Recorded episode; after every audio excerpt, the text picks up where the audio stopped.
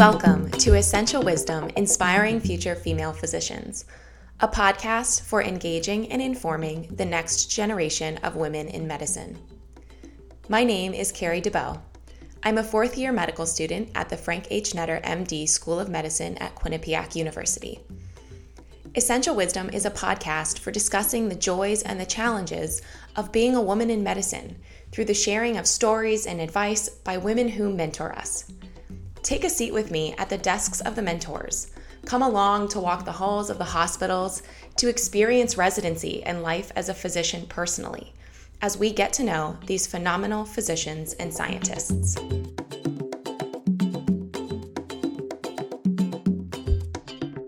Hello and happy new year. Welcome back to Essential Wisdom Inspiring Future Female Physicians. My name is Carrie DeBow and I am your host. I am a fourth year medical student at the Frank H. Netter MD School of Medicine, and I'm so excited to welcome you back for the second half of this installation of Essential Wisdom Inspiring Future Female Physicians. For the past few months, I've been traveling and interviewing for surgical residency positions, and I'm so excited to be back to welcome in the new year together and to use this time to celebrate some very special physicians, some very special stories, and to share their thoughts as we all head forward into a new year. We turn over a new leaf and we reflect on the new things that are ahead of us. And I think this is a pertinent time to share their stories. So I hope you guys enjoy tuning in. We have nine amazing women who will be speaking on the show during this installment. And we'll be releasing episodes on Tuesdays and Thursdays throughout the month of January and close out this installment of Essential Wisdom on Friday, January 31st, with a special episode. So, thank you to everyone who tunes in. Please continue to share this podcast, share these stories, and I hope you enjoy this one as much as I did. Help me welcome Dr. Christine Van Cott. Dr. Van Cott practices general surgery and hepatopancreaticobiliary HPB surgery at St. Vincent's Medical Center in Bridgeport, Connecticut, where she is the chief of general surgery and director of acute care trauma services. She's a mom to two boys and has been married for 16 years. She's the surgical clerkship director and a professor of surgery at the Frank H. Netter MD School of Medicine. Dr. Van Cott earned her MD at State University of New York at Buffalo and completed general surgery residency at Hospital of St. Raphael, New Haven, Connecticut. She went on to complete a fellowship in HPB surgery at Auckland City Hospital, New Zealand. Dr. Van Cott leads the Netter School of Medicine Surgery Interest Group with great success. Having served as a faculty mentor for this group since its creation, she has helped gather volumes of medical students throughout their four years of school for panels, networking events, volunteer projects, and shadowing opportunities. She is dedicated to helping medical students achieve what they are passionate about and assists in providing opportunities for mentorship to students beginning on day one. Dr. Van Cott, thank you for coming to the show. Welcome to Essential Wisdom. Thank you. Happy to be here.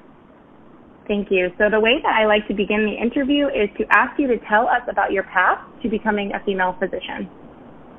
Sure. Um, I, I don't have a glamorous story. I grew up in a middle collar family, um, kind of middle class family in New York State. Um, I went to public schools my whole life. I didn't have doctors in my family. My mother was a wonderful nurse. Um, and so I got little tidbits of the healthcare field through her. Um, I mm-hmm. was always really good at sciences. Um, I was a good student growing up, and along the way, I tended to enjoy the sciences more than some of my other classes. Um, I went to college at Hobart and William Smith um, with a thinking that I may kind of go to pre med um, in whatever capacity that meant. But I did go to a liberal arts school. Um, kind of kept my door open, wondering if there was something else I would enjoy as well. But I always kind of got pulled to the sciences. Mm. And from there, I got directed to medical school. And to be frankly honest, I didn't really know what that meant. A counselor mm. kind of told me to go to medical school, and it sounded like a good idea, and it made my parents parents very proud. Where I headed. Um, not really with much idea of what kind of doctor I wanted to be or exactly what that meant. but that really put me on my path. Um, a little bit of the unknown for me at that time. Um, but honestly, I, I wouldn't change a thing, and I'm glad that somebody steered me in that direction. How did that wind up happening? Was that through the intervention of a faculty member or a mentor that you had in college? For me, it was really just a school counselor um, that okay. kind of put me on the path. I was good at sciences. You should be a doctor. Um, and I, I didn't. Re- I really, honestly, didn't really know what that meant, except that you know, doctors were highly regarded. It was a good profession. I was a good student, so it seemed to be this logical match um, mm-hmm. academically for me. Um, I, I really didn't give much thought at that point to lifestyle or um, career choice or career type or specialty. Uh, I didn't even know the possibilities that existed at that point. Um, so it's funny that part of me is glad I didn't know because I might have had more reservations did I know. Um, mm. I might have contemplated other choices. Would I have known the path ahead of me? Um, but the best thing I did was just kind of follow the next step in the path that somebody put in front of me. Yeah. There's two things there that I think are really interesting. First, you mentioned that your you said your mom was a nurse. Yeah, my mom was a wonderful nurse. Um, she just recently retired. Um, she used to work in New York Hospital. Um, you know, in the good old days when hospitals were hospitals and nurses were nurses. Um, mm-hmm. And uh, you know, she she was always a nurse who really cared for her patients. Um, mm-hmm. I remember her coming home from her shifts exhausted and staying late and doing little things, you know, shaving a patient or helping them cut their mm-hmm. food or giving them a bath. And as I got older and involved in the healthcare um, industry, because that's what it is mm-hmm. now, um, mm-hmm. I realized how important those little things she did for the patients mattered. And I definitely try and reflect what I learned from her into how I care for my patients today. Yeah, so it seems like that's a theme that has carried throughout your career in that way. Yeah, no, absolutely. Um, for for me, medicine was a bit of an extension of who I was. I mm. grew up in a household that valued others. I grew up in a household that um, you know, we we did volunteer hours. We thought about others. Um, we spent our time helping other people. Um, and that was just part of what we did. It was part of uh, culturally who we were. It's part of religiously who we were, and it it was important for me that I think my professional choice reflected that in a way. Um, so mm-hmm. yeah, it was a very natural extension of kind of who I was before I became a physician, but definitely who I am now that I am a physician and surgeon, um, and now also as a wife and a mom. It's reflected in a very different way.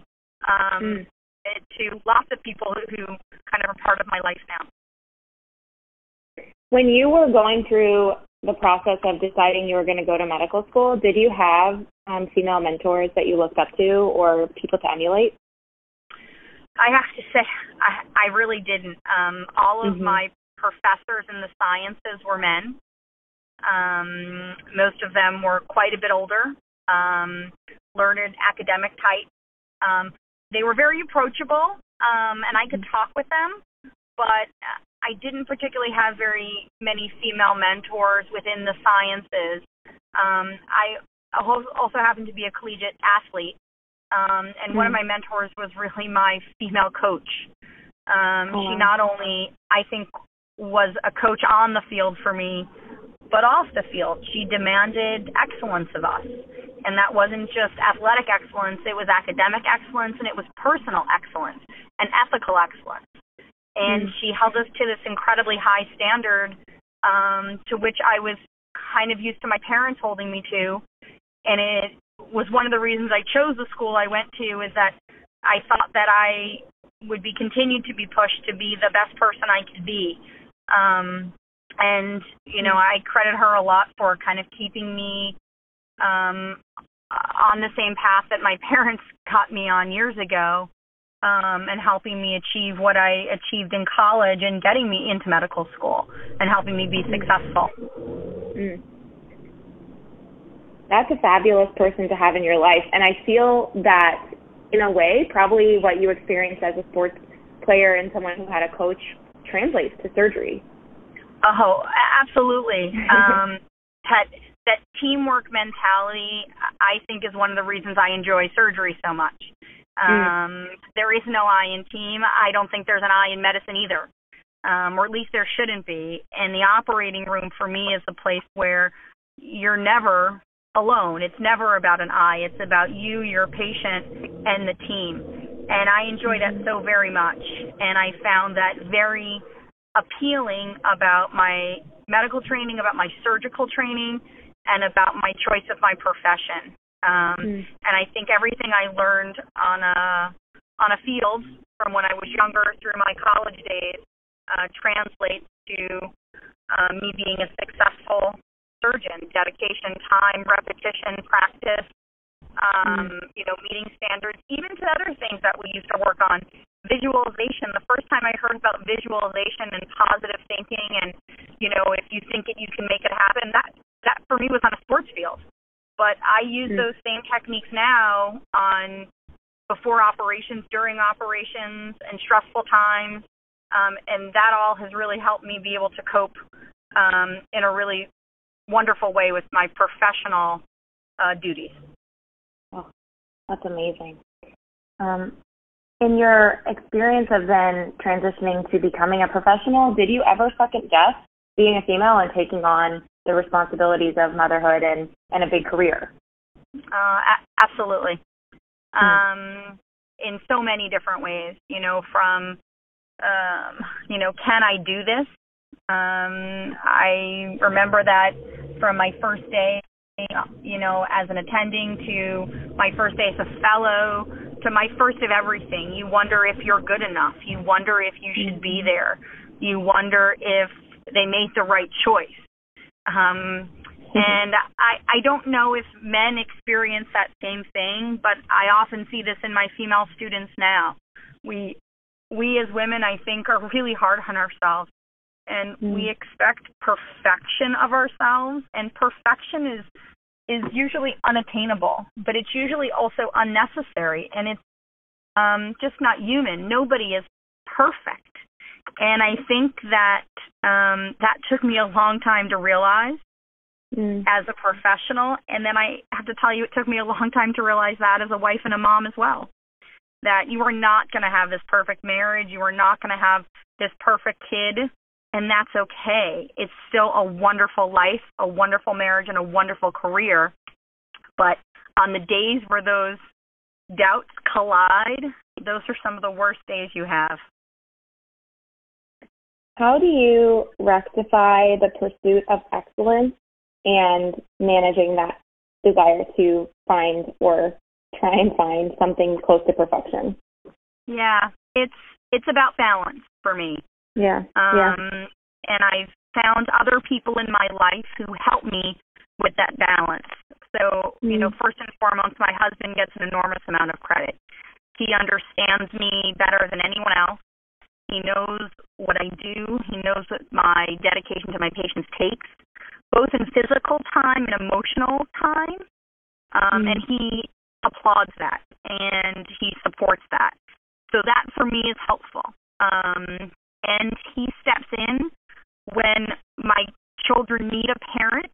And I've had to realize over the time that it doesn't always have to be the mom. Um, that mm. traditional mother role um, that has changed for our family, and I think my kids are better for it. Um, but that for me was a big hurdle to get over. But now my kids at school talk about their cool mom, the surgeon who saw blood and guts. I'm the coolest mom there is in the class. Um, but that was different. It's different than the way I grew up. It's different, you know, than the way most people kind of view marriages and gender roles. So that was a big shift. And yeah. then I think also in my job, I work with a lot of other female surgeons, and mm. we help each other. Um, we listen to each other. We understand each other. We are our biggest supporters.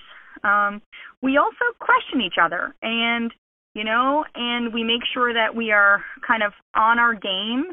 Um, and when we're not, that's okay because there's somebody else there to kind of help you through a bad day. And whether that's a professional bad day or a personal bad day, it's really great to have another female, another female surgeon, another um, wife surgeon, another mother surgeon, to listen, and mm-hmm. they have the same perspective as you do. Um, and if we help each other, we can make a lot less of those stressful days um, mm-hmm. by kind of that teamwork perspective again. But yeah, that, those for me, uh, having the right people on my team has mattered. Mm. When you were in training, did you have a lot of female uh, trainees around you?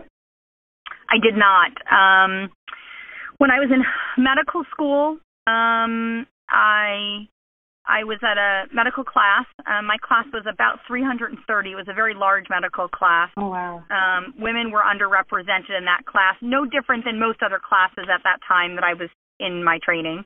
I moved on to residency. My residency program was actually very gender equal, um, males and females. They were well represented, um, as well as um, kind of minorities. Um, I think my residency program was very thoughtful about diversity, kind of a little bit ahead of the curve. Um, mm. When other uh, programs were kind of forced into it, I think they were already doing that.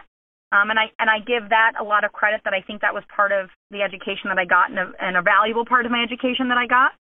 Mm. Um, yeah, and so so for me, I you know I I didn't start within a medical school, but I've kind of grown into um, kind of situations where there have been kind of gender equal equalized situations. And then mm-hmm. I have mm-hmm. to say, as I looked for places to become an attending and to practice medicine, I looked for institutions that supported women already, mm. that had women on faculty or on staff, even if they weren't surgeons, um, that they may have had women in leadership positions, um, and for me that was comforting that I didn't need to be a trailblazer per se. Maybe I was going to be the only um, oncology surgeon or the mm-hmm. only female clerkship director, but you know, but at least there were other women, and you could see that they were valued with an organization, and that those other women were similar situationally to me. Um, that they had families and lives and um, or in a place that supported them figuring out whatever that balance was for them. And everybody's balance is different. Um, but that was part of my job search um, to kind of mm-hmm. look at that balance and how people were managing in that. And that varied from institution to institution dramatically. That was very helpful. You read my mind because I was going to say, having rotated at St. Vincent's, I felt that there was a great number of women in surgery and that that definitely impacted my experience and I was curious if that was a part of what you were looking for when you were seeking your your spot.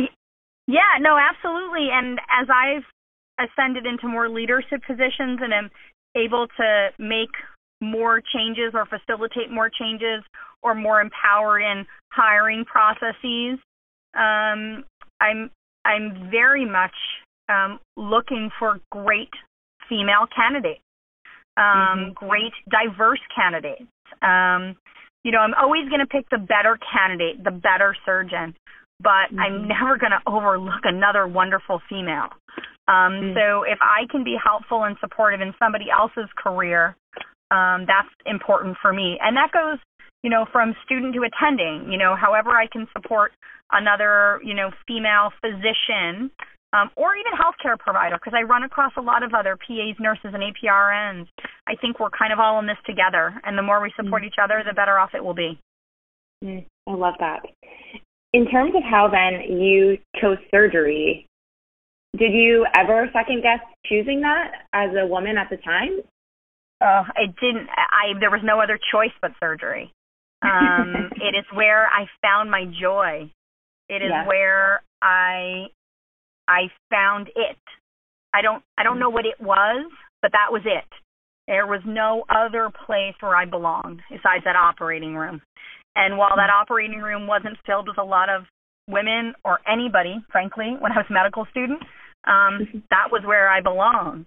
And it didn't matter to me. And I think part of that athlete in me, I was a little bit used to competing with the boys.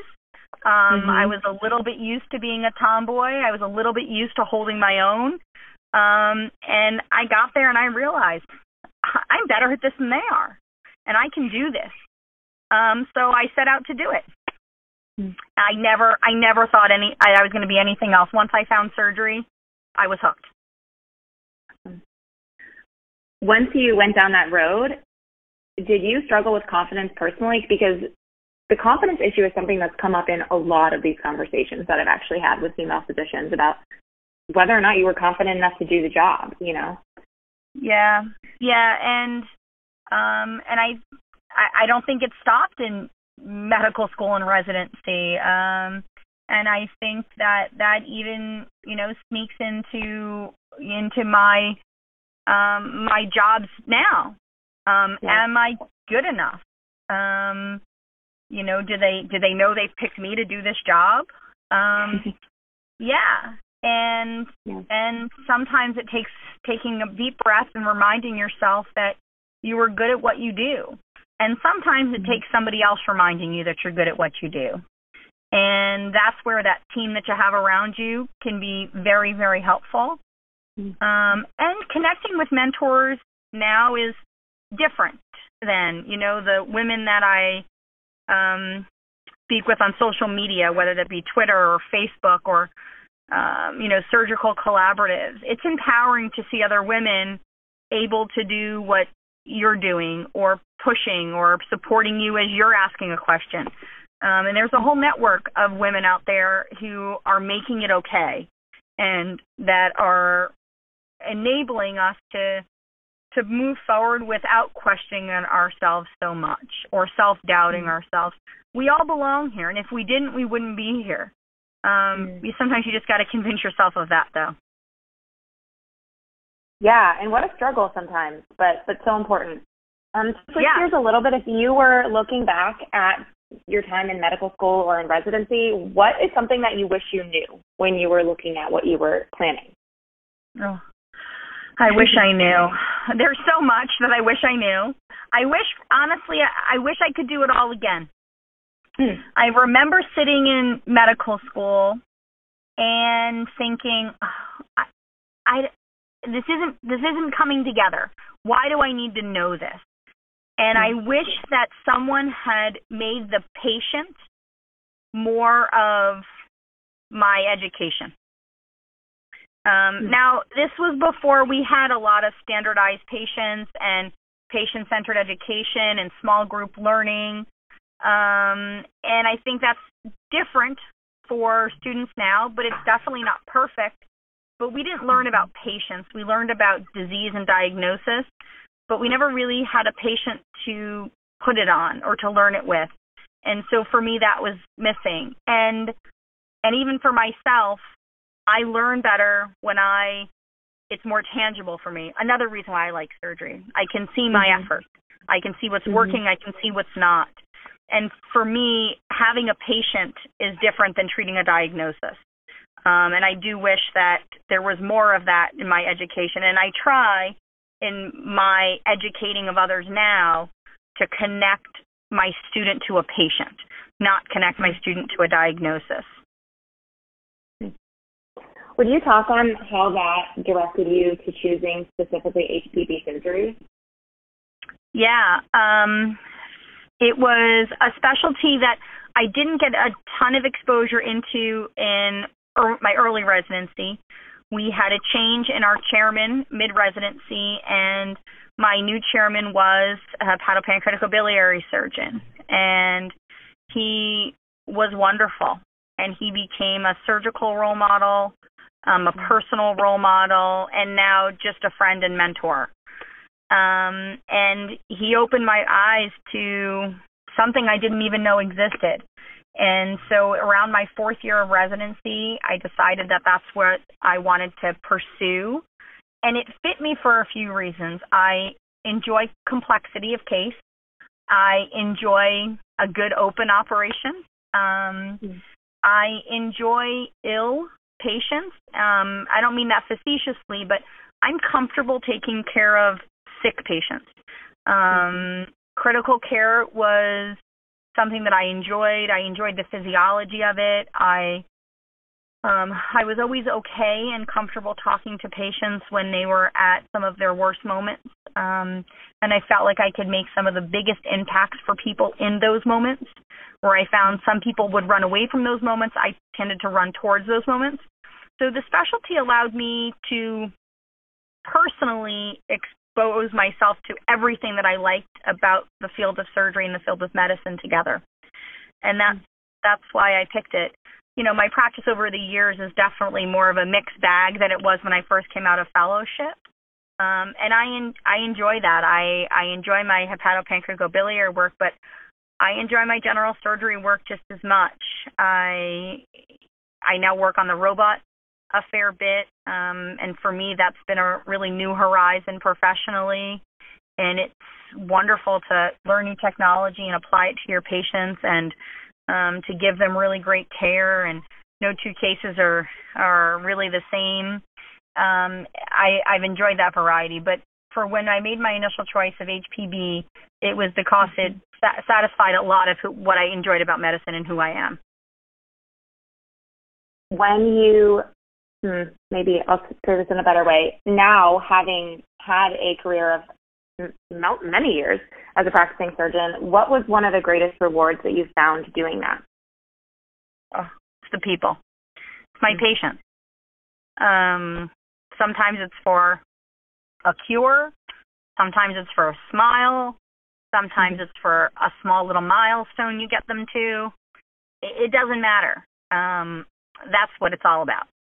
And for me, that is incredibly fulfilling and rewarding, and that is why I do what I do. I think that's why we all do what we do, or at least I hope so. Um, and yeah, that's why I do what I do. On the flip side of that, what is the greatest challenge that you think you face? The challenge is the business of medicine.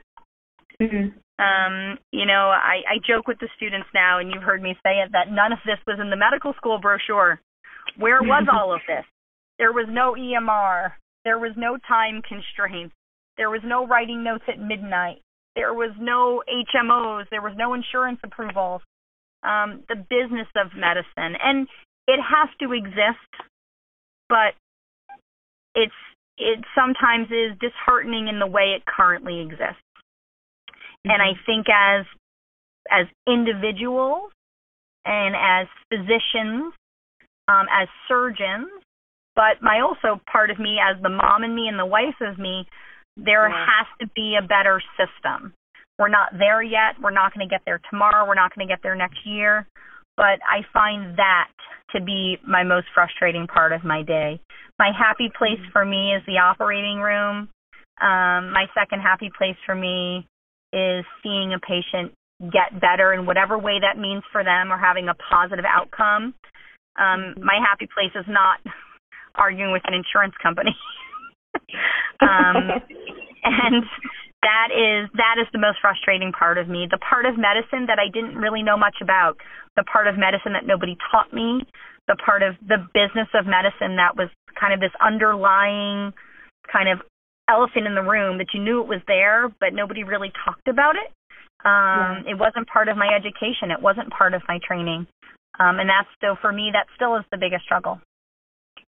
Do you think that educating people on the business of medicine is something that we should be doing before they choose the medical profession or if it should if it shouldn't be that way? Um i i think it's it's probably hard to educate someone on the business of medicine before they're in it.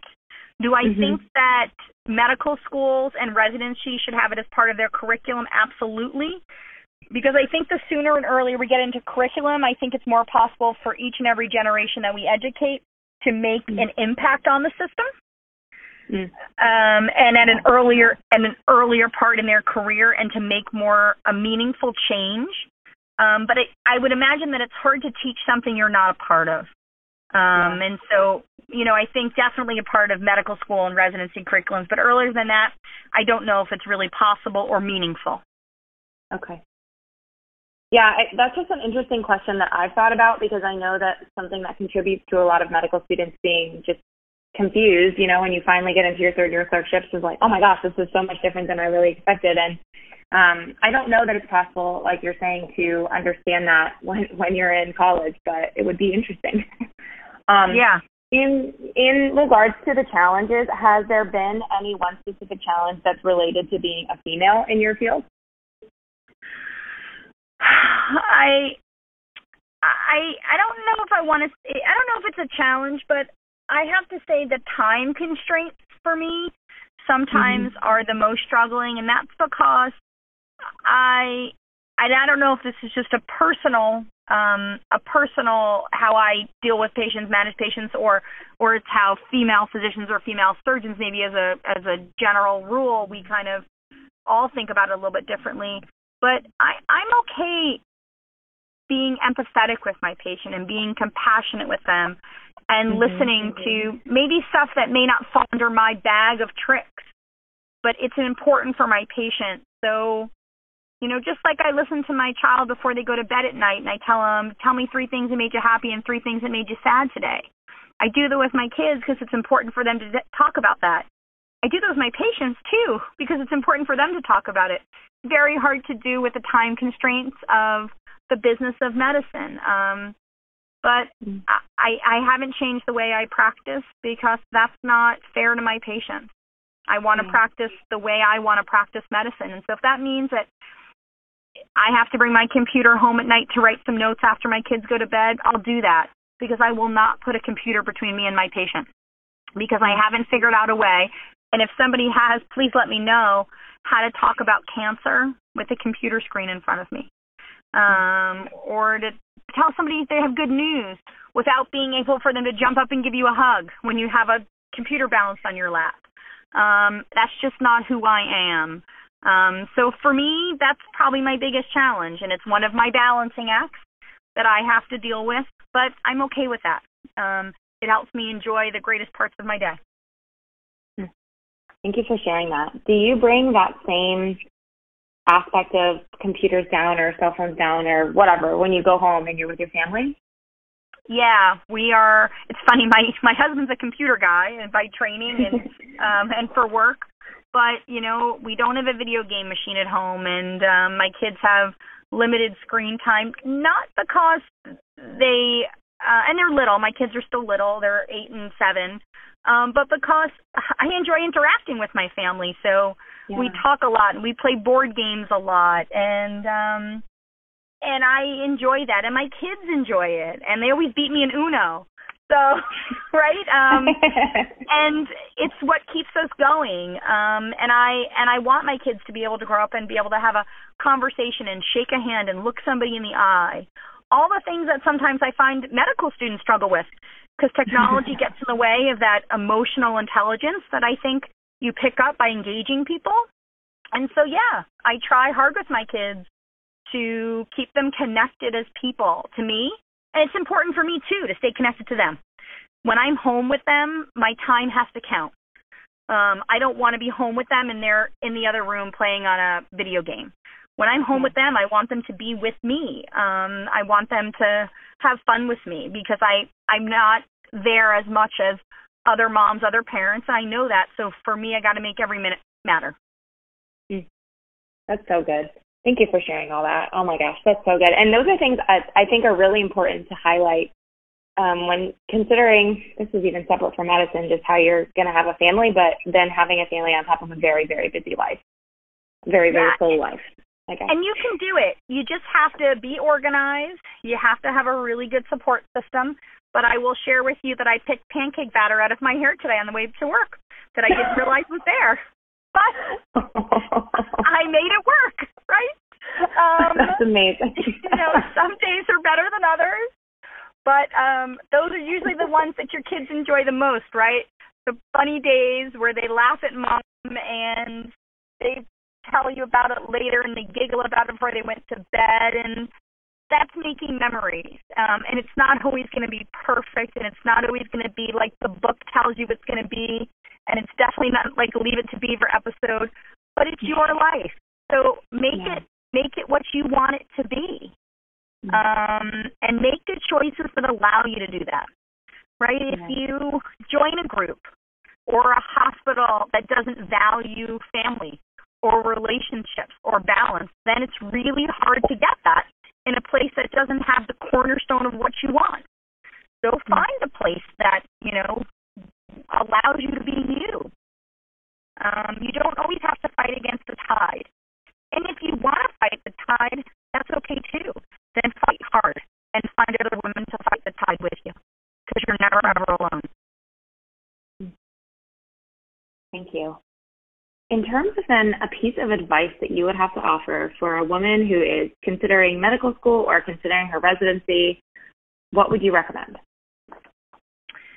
Be your best self every day, and that mm-hmm. it is okay to be amazing. I think a lot of women, um, all ages, all professions, all levels of education, often need permission to be good at their job or to be the one to raise their hand or the one that has the answer or to be the smart one or to be the one that sits in the front of the room. Don't need permission anymore. Give yourself permission. It's okay to be that girl. It's okay to be that woman. Um, so be it. And we have to keep telling each other that. Otherwise, we will always be in the back of the classroom. Otherwise, we will always let somebody else answer the question first. Um, it's okay to be that person. So you gotta you gotta tell each other that, and you have to tell yourself that every day. Well, thank you, Dr. Vancott. Thank you for coming and for talking to me and sharing all of your wisdom. This has been an absolutely fabulous conversation. I, I truly appreciate it. Well, thank you for inviting me, and I enjoyed your time very much, Carrie. And you know, for all the women listening, um, you have a giant network of women, all the women that Carrie's interviewed, um, and all of the other women that you've encountered. Keep connected, enjoy each other, help each other, support each other, and you know, reach out if you need anything. Thank you, Carrie.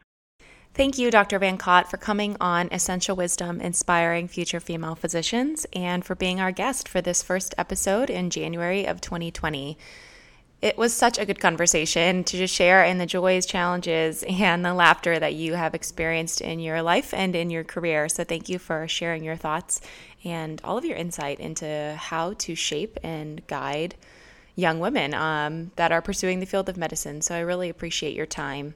To everyone out there that's listening, thank you so much for tuning in for this second series of Essential Wisdom Inspiring Future Female Physicians. And Happy New Year. Welcome back. Um, like I said earlier, I'm so excited to release episodes on Tuesdays and Thursdays throughout the month of January. So please come back. If you really enjoyed this episode, you can always go back and listen to the first half of this season. Those were uh, published back in the beginning of the fall time. So please take a peek. There's a couple, there's about five episodes that are out there for you now. Um, and we will continue to release, like I said. So make sure to subscribe. If you liked us, share us with your family, friends, and maybe your Facebook or Instagram page.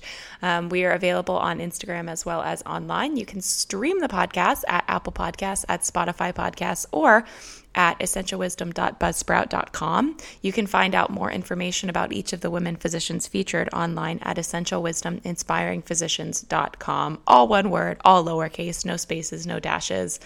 Essential Wisdom, inspiringphysicians.com. So, thank you all so much for coming out. Like I said, happy new year and welcome back to the show.